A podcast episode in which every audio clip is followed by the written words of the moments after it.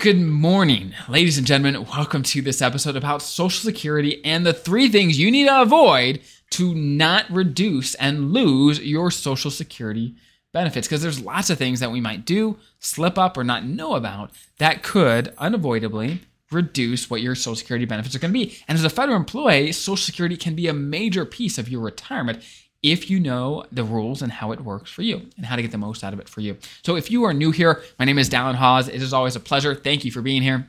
I'm a financial planner serving you folks, you federal employees, and helping you guys retire comfortable and confident. Let's dive right in. So, number one, double dipping.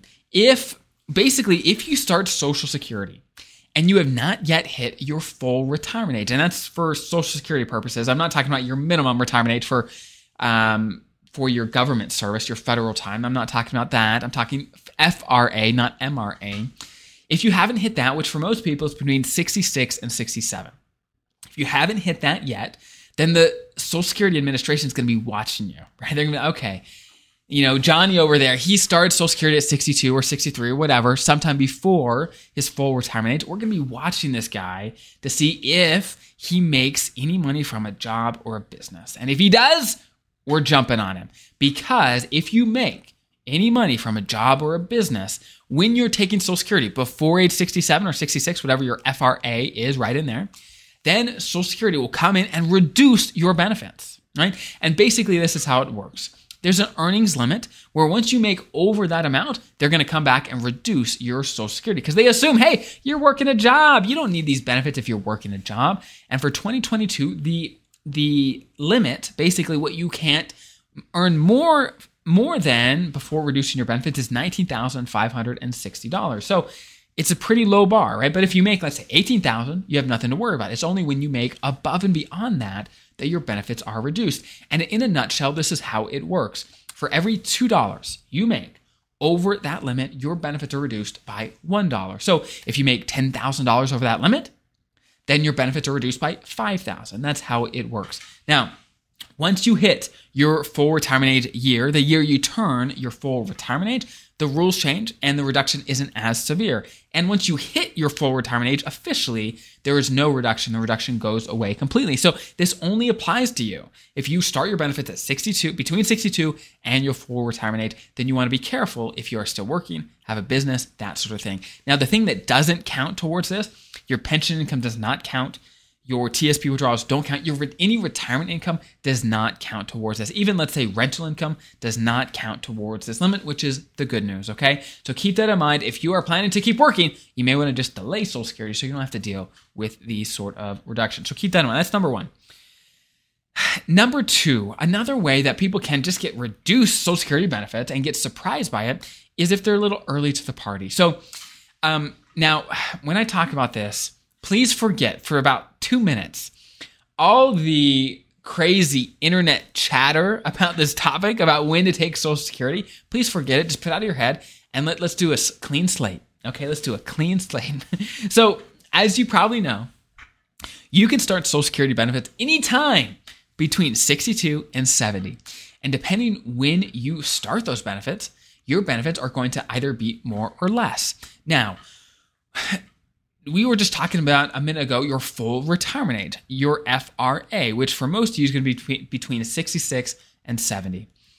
It is called your full retirement age because that is when you get your quote unquote full Social Security.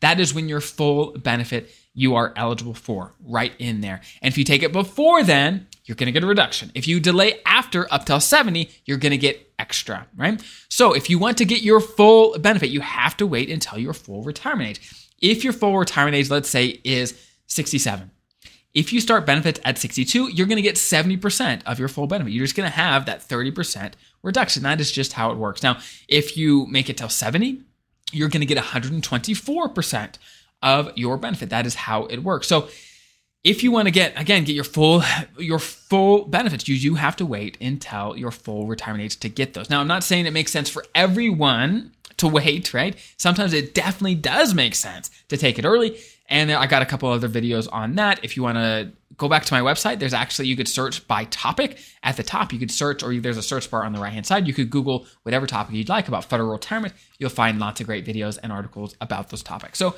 that's number two. Number three, there's other things that can be reduced straight out of your Social Security to reduce what you can actually take home. Number one, if you have any government debt. Now, let me take one step back. Your Social Security benefits are protected from most creditors, okay? Meaning, if you have a massive doctor bill, right? You have medical medical, medical expenses, the odds of them being able to get your Social Security is zero. They, they Social Security is protected on many, many levels, which is amazing. However, the one person you can't protect your Social Security benefits from is the government. Meaning, if you have, let's say, government debt that you owe, let's say an SBA loan, let's say overdue taxes or student loans, whatever, that can be withheld from your Social Security benefits before you even see it. They can go in there and just take it before you get access to your money. That's that's number one. Also, let's say child support, alimony, those sort of things can be paid straight from Social Security as well. Um, and sometimes, often, you probably don't have a choice about it. Um, so those are the things. So keep that in mind. Now, one thing you may already know this, but you may not, is Social Security. Your benefits are taxable. You pay taxes on your benefits. Now, this confuses a lot of people because they say, "Hey, look, I'm working and I know I pay into the Social Security system, and I know that I'm paying after tax dollars." Right? I'm not getting a tax deduction for what I put in the Social Security. So why do I have to pay taxes again on my Social Security benefits? Well, the answer, it's a long answer, right? It's a complicated answer. Long story short, the government runs it all out and they say, hey, look, you do put a portion, you you contribute a portion to your Social Security benefit, but it's not all of it. So you are normally taxed about 85% of your benefits are taxable. They're taxable. There's 15%. They say, hey, look, we'll, we'll um, attribute what you put in the system for that fi- that 15% over, over the course of your lifetime. And the 85% we're going to tax because that came from other people, right? That came from other. That's long story short. That is what's going on. It's more complicated than that, but I want to simplify it here for you.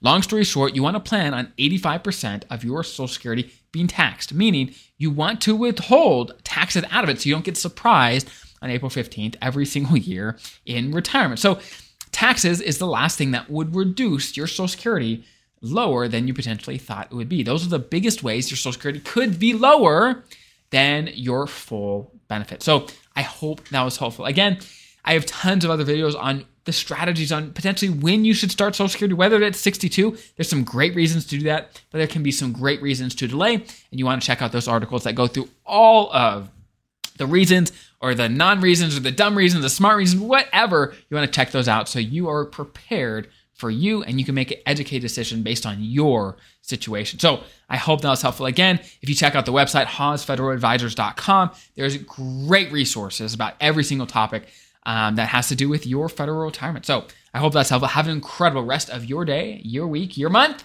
We'll see you guys in the next video.